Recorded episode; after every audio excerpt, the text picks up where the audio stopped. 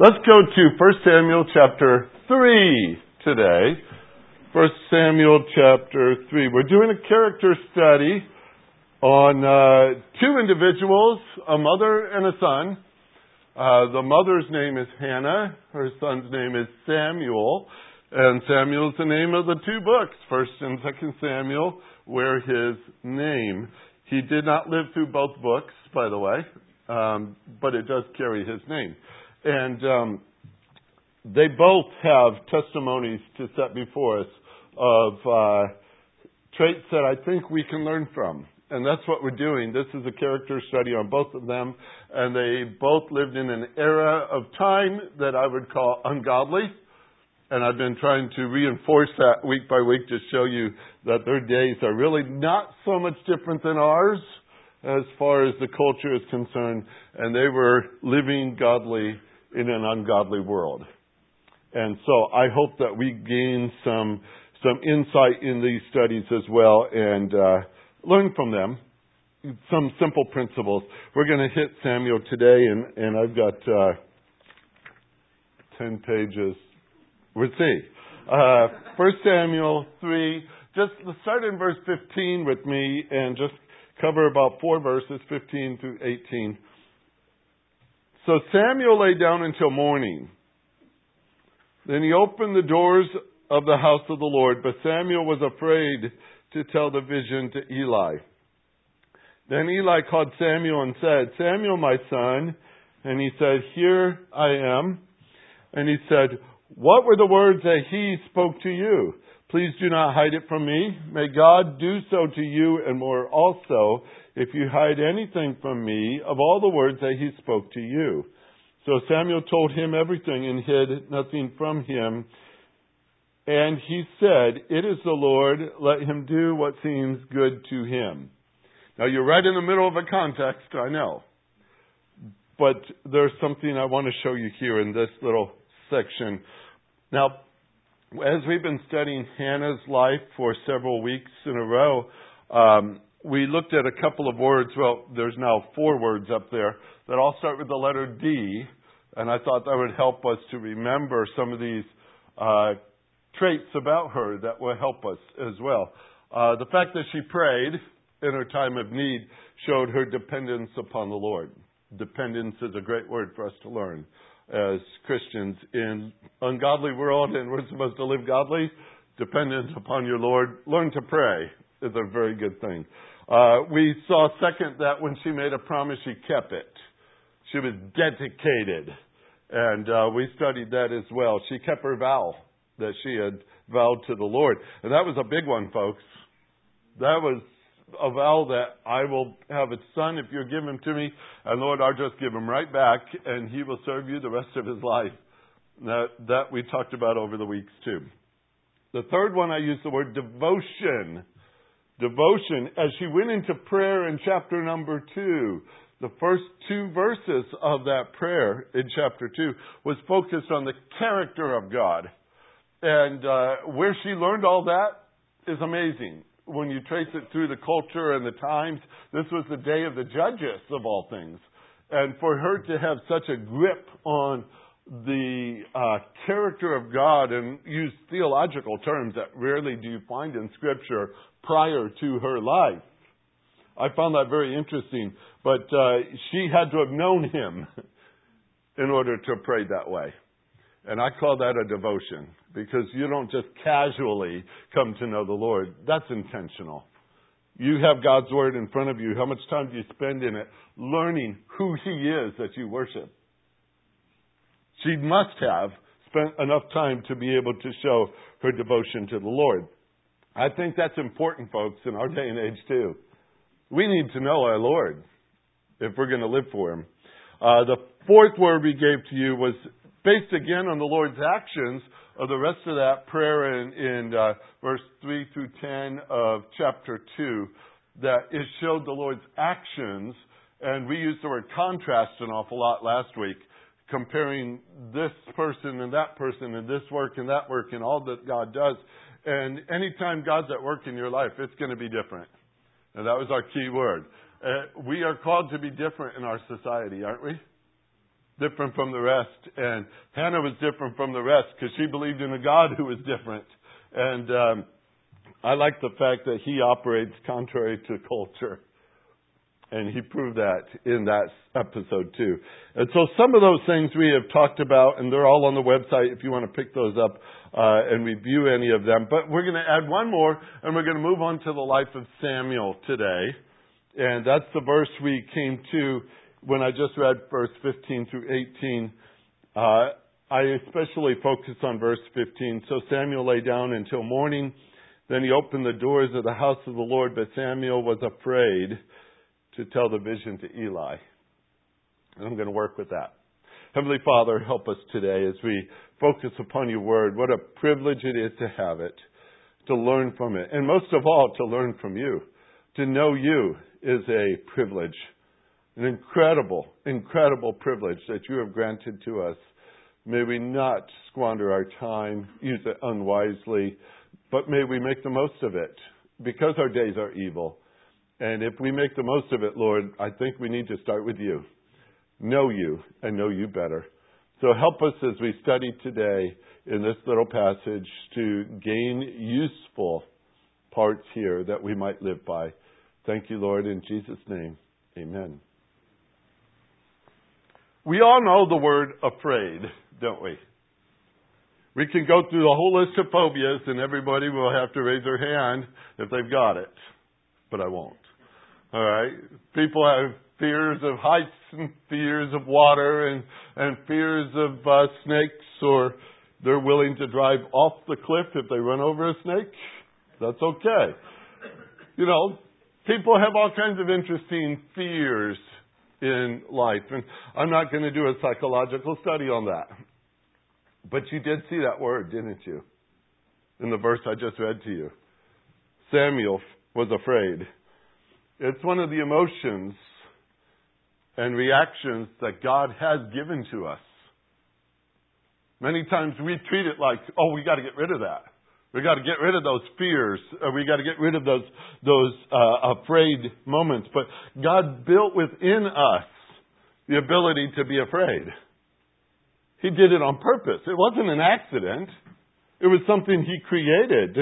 And we could study the word fear and know how it can dominate as well as an emotion or a reaction.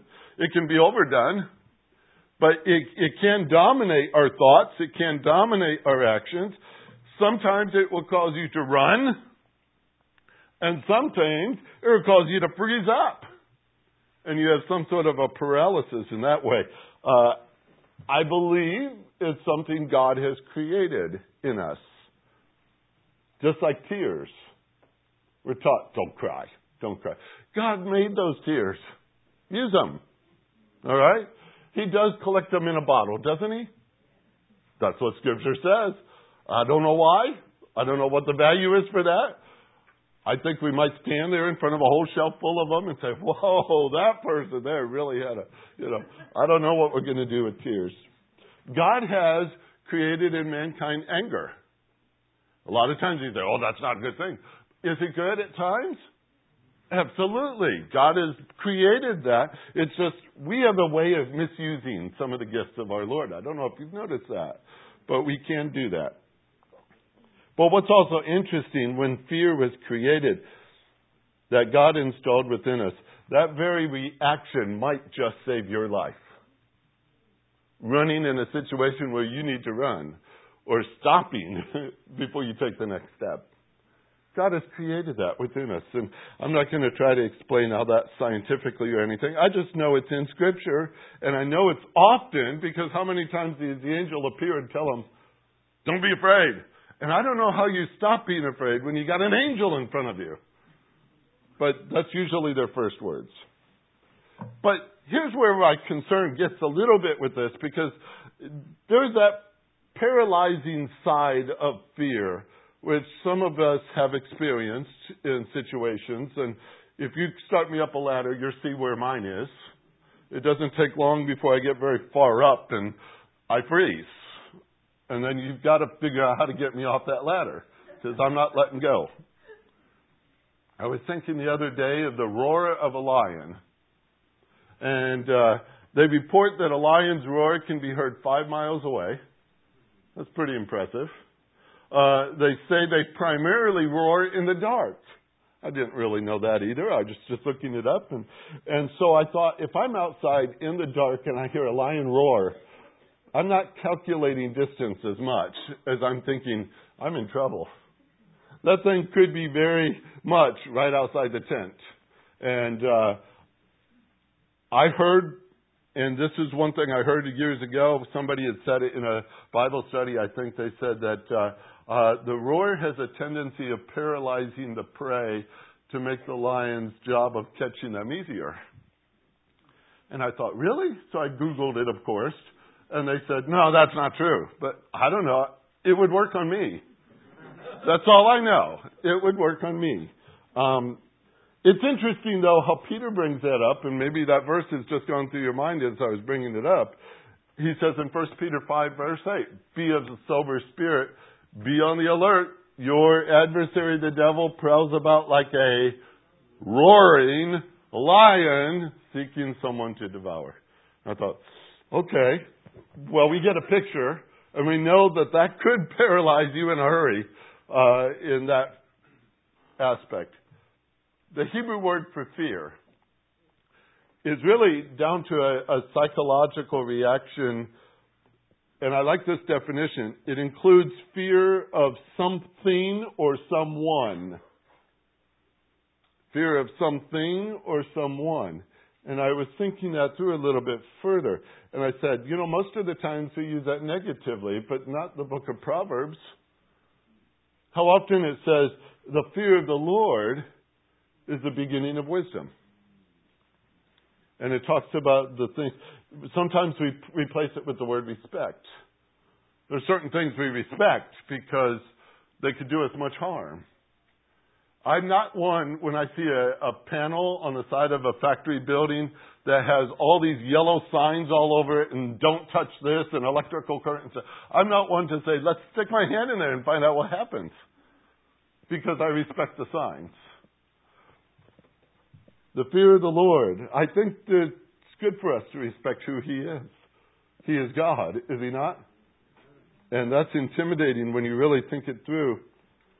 That's a Hebrew concept. The Greek term, which I'm only bringing up because the Old Testament was translated into Greek as well in the Septuagint. And when they use this word for Samuel, they use that word that you would recognize. It comes from the Greek. It's our English word, phobia. It's that word. And it means to put it to flight. In other words, make it run. Panic is the word that goes with that word, phobia. It's a panic. Now, I just want to trace that a little bit, just give you a little understanding of that, but take you into the culture and the context where Samuel was and what he feared and what we could learn from it. All right?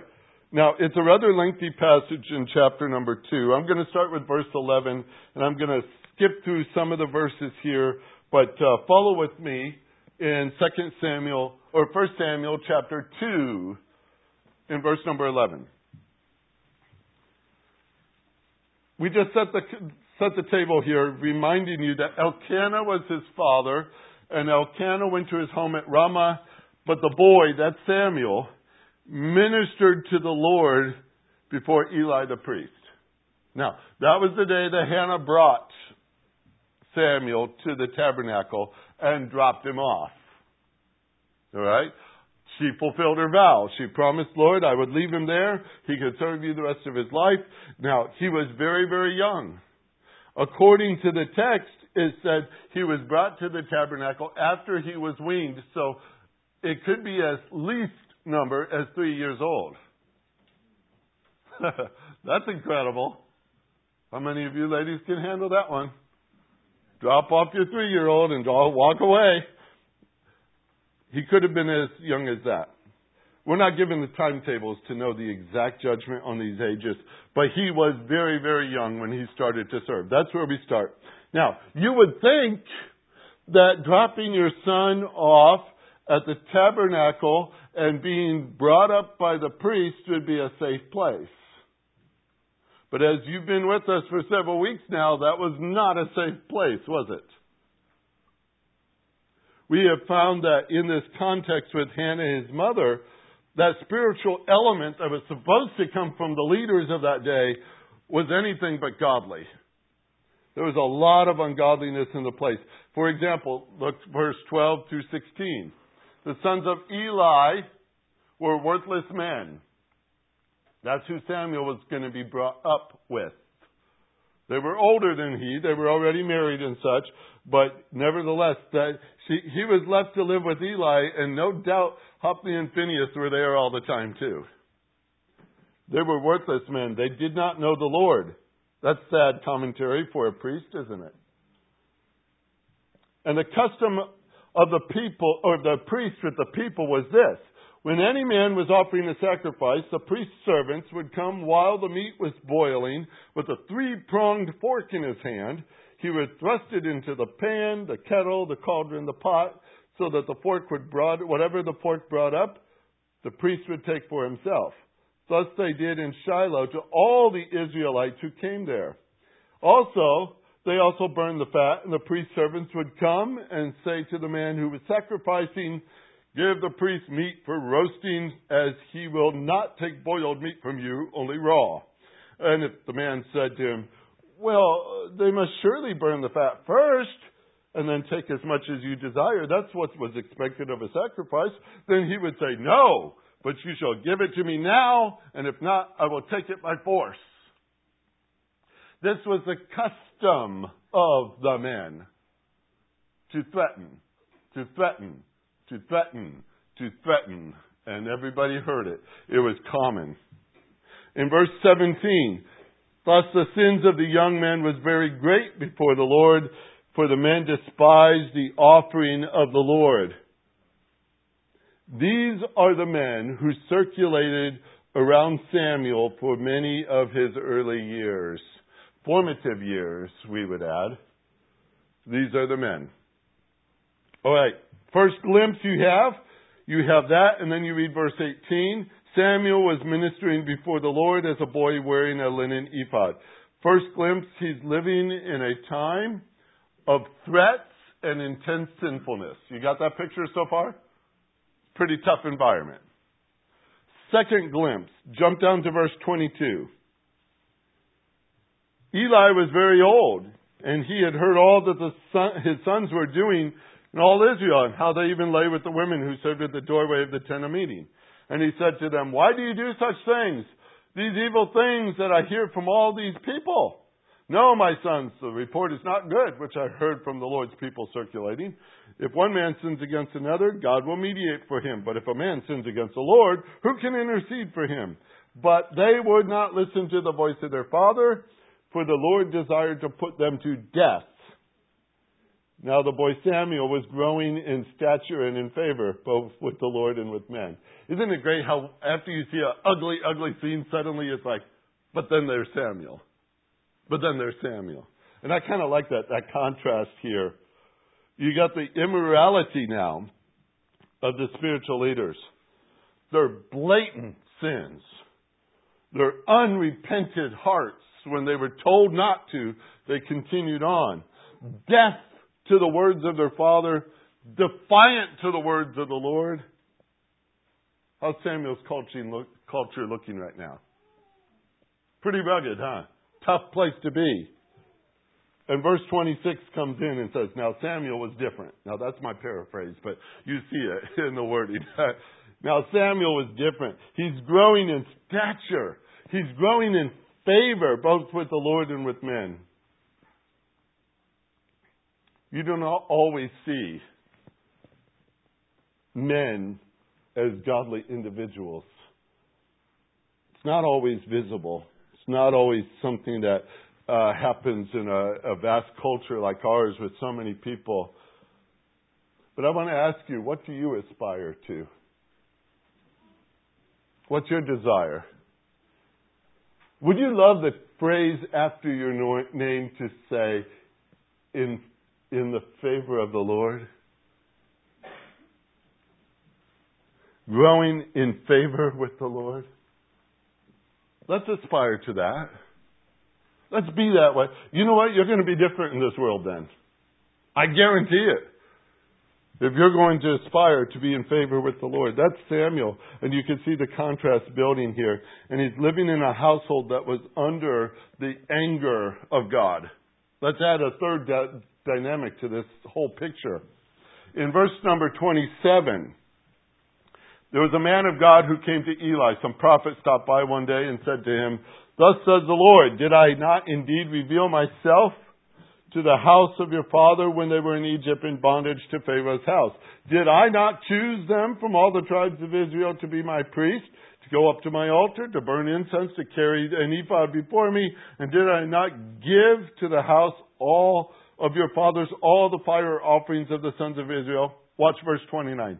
"Why do you kick at my sacrifice and my offering, which I have commanded in my dwelling?"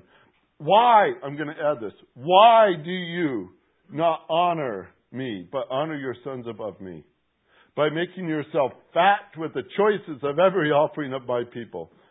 You will notice, just in those words, the Lord was holding Eli accountable, wasn't he? He went straight to Eli for these things. "Eli, you despised the sacrifices of God. Eli, you gave more attention to your sons than to me. Eli, you personally benefited from their sinful practices and stealing from the people. You are an example of what I don't like, what I'm angry with." Samuel's example was Eli. How many meals did Samuel sit down to eat that were taken by force down the street or around the corner at the tabernacle, and the selfishness of Eli's family? And we read later on, Eli was quite fat with all that. Verse 30 through 36, it continues the Lord's judgments on Eli's family. In the summary of it, "They won't live long," he said. "They'll be replaced by others who will walk with the Lord." And Eli got an earful that day when that prophet came to town. There was no hope for a future for his family. If you read through the words, you say, "Oh, this is sad. Not one of them is going to live past the prime of life, the peak of life, and suddenly they're going to be cut off." Matter of fact, his son's wife was just about to have a baby. And even the judgment was going to affect that child, because on the same day he is born, his father, his uncle, his grandfather, and his mother will die. That's pretty intense. They named him Ichabod. The glory has departed. You know, over the cartoons that we've seen in the past, when somebody's having a bad day, remember what's above their head? A little black cloud that follows them around, and you say, "Oh, I could tell just by the picture they're having a bad day." What do you see above Eli's head here? His family, this dark cloud over their head. They were under the wrath of God. Samuel lived there.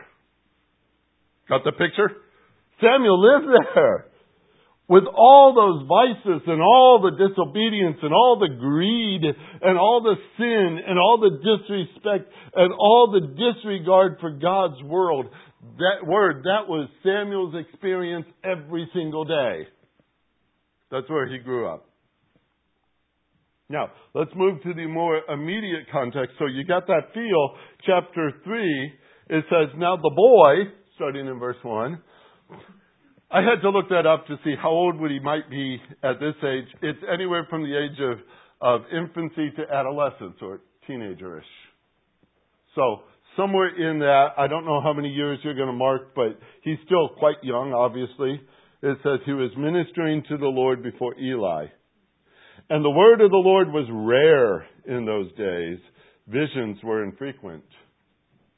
That's like going to a whole county or half a state or maybe even more where there's nobody preaching God's word. Places like that exist. Nothing coming from the Lord. That's a very sad commentary for the day that Samuel lived in. It was still the days of the judges. It was still the day when men did what was right in their own eyes. They had no regard for the Lord, no regard for His world, or His word. I keep saying world, His word. And we live in a day like that too. I don't have to prove that to you, do I? Just pick up your news tomorrow and you'll see it's still true. In verse number 2, chapter 3, it had happened at that time that Eli was lying down in his place. Now his eyesight had begun to grow dim, and he could not see well. And the lamp of the Lord had not gone out yet. Now, some people take that spiritually. That's not what they mean. It's literally a lamp. All right? The light was still on. It was that time of the day. And that's where the ark of God was. And if I wanted to describe this scene to you, it'd be something like this. The tabernacle, you've seen pictures perhaps, is a large tent. And a good portion of it, maybe 2/3 of that, is called the holy place. And in that there was a table of showbread, and there was an altar of incense, and there was a lamp, a candlestick that they used, because there was no windows. Go into a tent with about 7 layers of top on it, of the material, and you're in the dark. So they had a candlestick. It was very logical the Lord had it, but it had more purpose than that. But it did light the room up.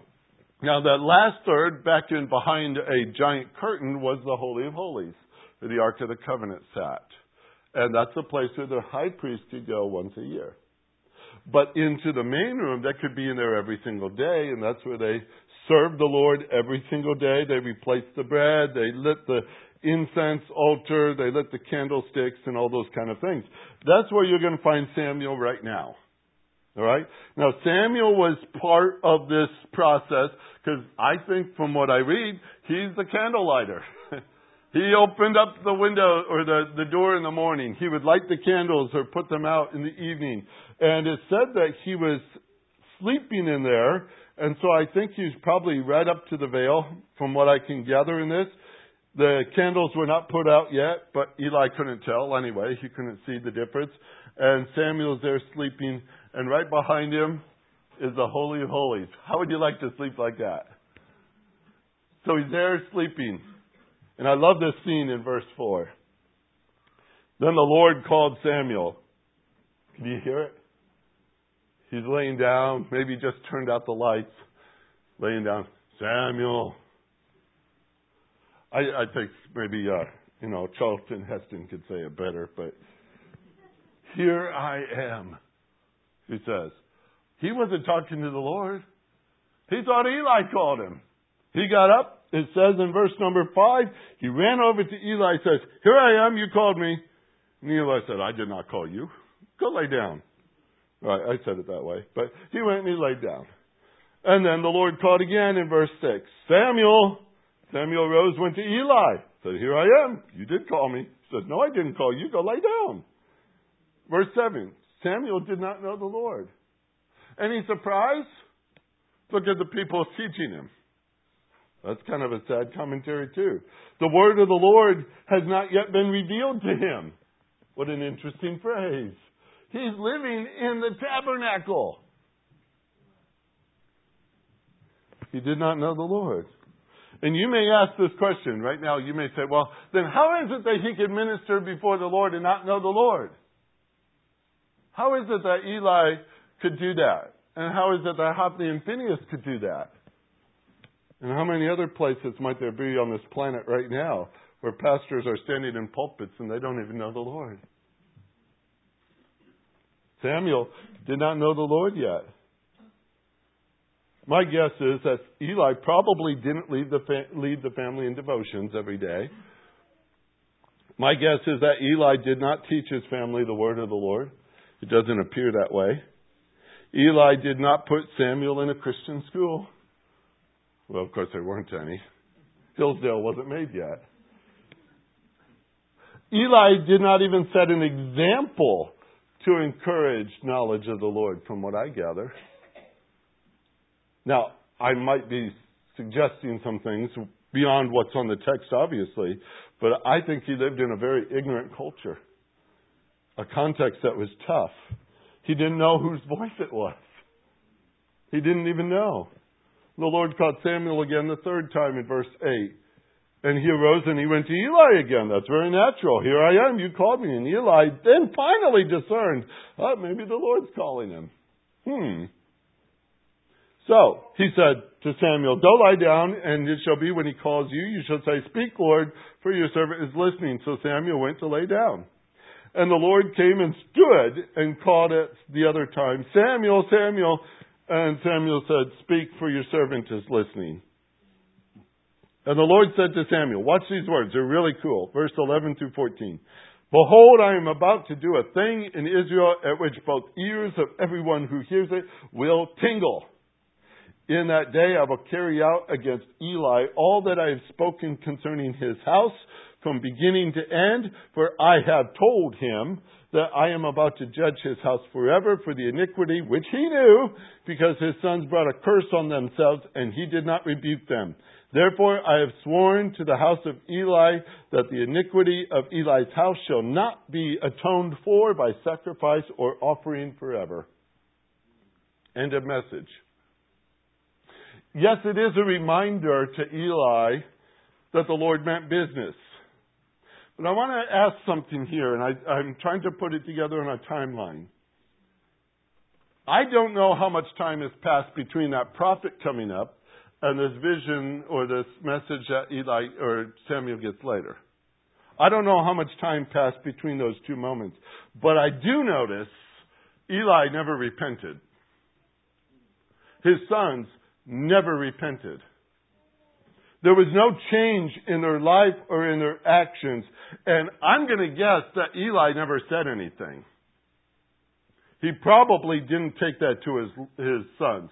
I don't think he took it to anyone. Maybe he thought if he kept it a secret, no one would ever know that Eli had been strongly rebuked by a prophet. And maybe he's trying to preserve his own dignity or his reputation. It just strikes me as interesting that God at this moment says, well, if he's not going to listen, I'm going to go talk to that little boy. And he went over and told it to Samuel too. And when you read that with me and followed it along, did it ever say, now go tell Eli what I just said? No. It didn't say that at all. It was something for Samuel to hear, for Samuel to ponder. Strikes me interesting in that way. God never told Samuel to go and tell Eli. He never said that. But you know what? It must have kept him awake during the night. Because there's little Samuel laying there pondering these things. And back to the main point. Back to the main point when you find in verse 15. In a pretty dismal context, in an ungodly world where Samuel was living, Samuel laid down until morning. He opened the doors of the house of the Lord, just like always. But he was afraid to tell the vision to Eli. God never told him to tell him. But I think Samuel expected Eli wanted a report. Because it happened very quickly, didn't it? Remember what fear is in the Hebrew terminology? It is a reaction to something or someone. What was Samuel afraid of? What was he afraid of? What was the Greek phobia word here that might encourage him to run? Get out of there. If you were living under that kind of a cloud, would you like to live there another day? Like you said, no, I'm going to move out. I'm not going to be in that same building with you. But here's my guesses, some of which may have merit. All right? Just guesses to start with.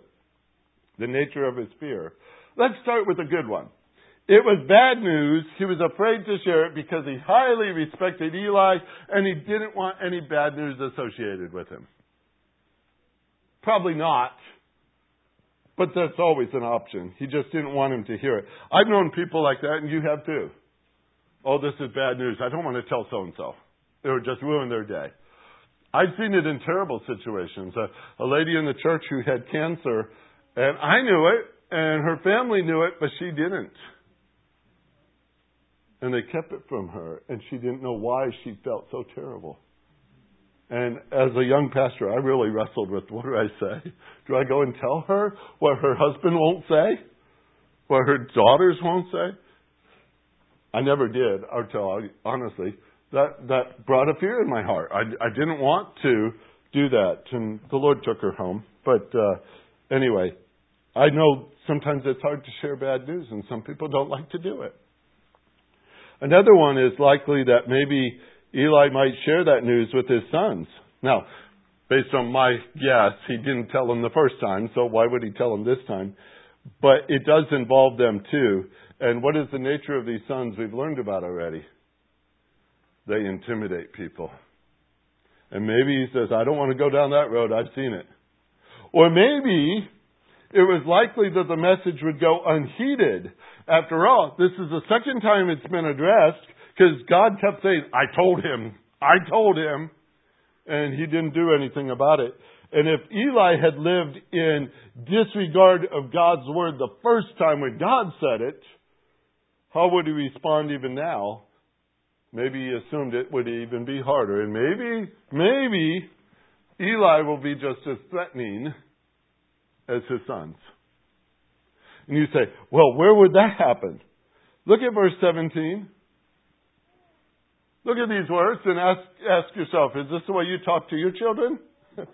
What is the word that he spoke to you? Please do not hide it from me. May God do so to you and more also, if you hide anything from me of all the words that he spoke to you. What do you call that? That's a threat. That's pretty intense.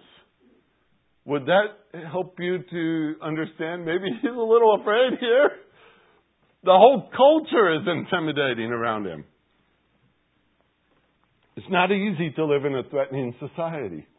That is going on in our world right now. If they don't like what you believe or think, guess what they're going to do? They're going to threaten you to stop. Do you believe that? Oh, it's everywhere. Anything from a lion's roar to an evil threat of evil men. It's no wonder people fear. Here's what I want to bring this down to, because maybe not everybody in this room has an issue with fear. Maybe it's a bug, or maybe it's, a heist, or maybe it's something or other. But in a society that hates Christians, it's hard to live. And maybe you're like what I was when I was a teenager. I wanted to be the guy they never noticed he was a believer. I wanted to hide in with the grain and the woodwork or anything, so that I was a secret disciple. I believed the Lord, and I would talk to the Lord about it, and I'd say, Lord, I wonder if you could understand that I really don't want anyone to know I trust you. Is that terrible? But you know that fear? Most of us do. It might be a place that dominates around your home. It might be in your business. Might be in your school, some of you. I know Christian schools. Oh, that's not any place we ever worry about anything, right? It could be friends. It could be a lot of things. But a threat that brings fear, it becomes so commonplace around us. Something godly people have to reckon with. They do. How often does the Lord have to address that in His Word? The issue of fear. Especially of man. Go to the book of Psalms. Oh, my time's almost up, and I got good Psalms here. The Lord is my light, he says, and my salvation. Whom shall I fear? The Lord is the defense of my life. Who shall I dread? You can find Psalm 27, a beautiful psalm. Psalm 91. You can spend time in there, and I'm just jumping through big chunks now. He who dwells in the shelter of the Most High will abide in the shadow of the Almighty. I love the next couple of verses down in verse 4. He will cover you with His feathers. Under His wings you will abide. And what is that all about? Because there's terror by night, and you don't need to be afraid of it. There's arrows that fly by day. You don't have to worry about that. You're safe. There's pestilence that stalks at darkness. Destruction is out there at noontime. But you're trusting your Lord. Beautiful Psalm 91 it is. Psalm 46, you could pull that one out. God is our refuge and strength, a very present help in trouble. And it goes on and explains again how terrible things can be, and yet I don't have to fear. I trust my Lord. I read these passages and I give them to you. You could read those too. It's so easy to fear what man can do to you. So easy. You might be struggling to be a visible Christian. That's just the reality of our world. A godly person in the workplace, a godly person in your home maybe, a godly person just simply in your neighborhood, and this is a culture we live in that threatens you for it. And you know what? I don't think it's going to get better. Living godly in an ungodly age. It's not easy. It's not easy. And fear is something that comes quick. And there's all kinds of things I wish I could share. I mean, lots of things here. But where do I go? I got to give you the D word. Okay. Samuel spoke all these words to Eli. Didn't leave anything out, did he? I don't think it was so much the threat that made him do it. I think the Lord emboldened him to do it. But he did do it, didn't he? He spoke when he could have hidden it. I use the word determination here. Determination. He did it.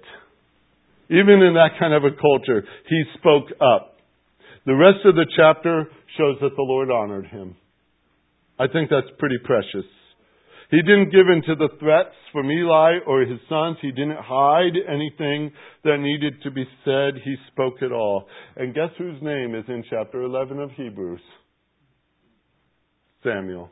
And maybe this might have been the instance that put it in there. Determination is a good word. You could add it to your list of characteristics that stand out in an ungodly day. Dedication, dependence, devotion, difference, determination. To stand up by faith, or to say what needs to be said, or do what needs to be done, in contrast to a group of people who want you to panic and stop. If the Lord be with us, we have no cause for fear. His eye is upon us. His arm is over us. His ear is open to our prayer. His grace is sufficient. His promise is unchangeable. John Newton said that years ago. Hasn't changed. One person said the only known antidote for fear is faith. That's a lot to think about. But this other one, I like this. Only he who can say, "The Lord is the strength of my life," is the one who could say, "Of whom shall I be afraid?" And then the last one that goes with this. Fear imprisons, faith liberates. Fear paralyzes, faith empowers. Fear disheartens, faith encourages. Fear sickens, faith heals. Fear makes useless, faith makes serviceable. I say, ooh, what's the difference between fear and the culture and all these things, and a man, a little boy perhaps, named Samuel? I think it was faith. I think it came down to that, and it was shown in his life. But this is an early lesson in Samuel's life, I think. Something he's going to need for many, many times in the future. Respond by faith. Just do it. Just say it. Sometimes we have those challenges in our own life with fear. If it amounts to living godly in an ungodly surrounding, it's tough. Most of the time we say, "Where's the exit sign? Let me get out of here. I've got to leave." But I just set Samuel before you as one who was in the midst of that. And he spoke the truth, even while he was being threatened. He spoke the truth. Just a thought for you. You got other things you could read, but try Psalm 55 and then 56. Oh, those are good together. One focuses on fear and the other focuses on trust. But I like this last phrase, "and then our pray." Hudson Taylor said this years ago. He says, "It's not greater faith that you need, but faith in a great God." Heavenly Father, You know who we are. You know where we are. You know what we experience from day to day. You know, Lord, that emotion and reaction we call fear can create more conflict in our souls, could cause us to run when we should stay put, could cause us to stay put when we ought to run. So many times, Lord, we let emotions or reactions control us more than we turn to you, trust you. There's something in this for all of us, I'm sure. Whether this is an immediate threat in somebody's life represented here today, or whether it's something we've known in the past, or something we might need to know, or something we might need to teach to our children. For they're growing up in a world like this, and it's going to be tough. And if we could teach them determination to do what's right, determination to trust our God, so that they know you and know that they could rest in you, Lord, wouldn't that be a good ambition for our lives? But today, we have that option too, to stand or to go. But whatever it is, may it be the determination that this is what the Lord would have us do. And we do it. Even if the culture says don't. Even if the threats mount around us. Even if this world screams for us to stop. May we follow our Lord and trust Him. Trust Him each and every day. Lord, you know how to apply this to the hearts and the lives and the situations of those who hear it today. And I pray that you hit the mark and help them to see who you are above all things, and they can trust you too. And I thank you, Lord, for that. In Jesus' name, amen.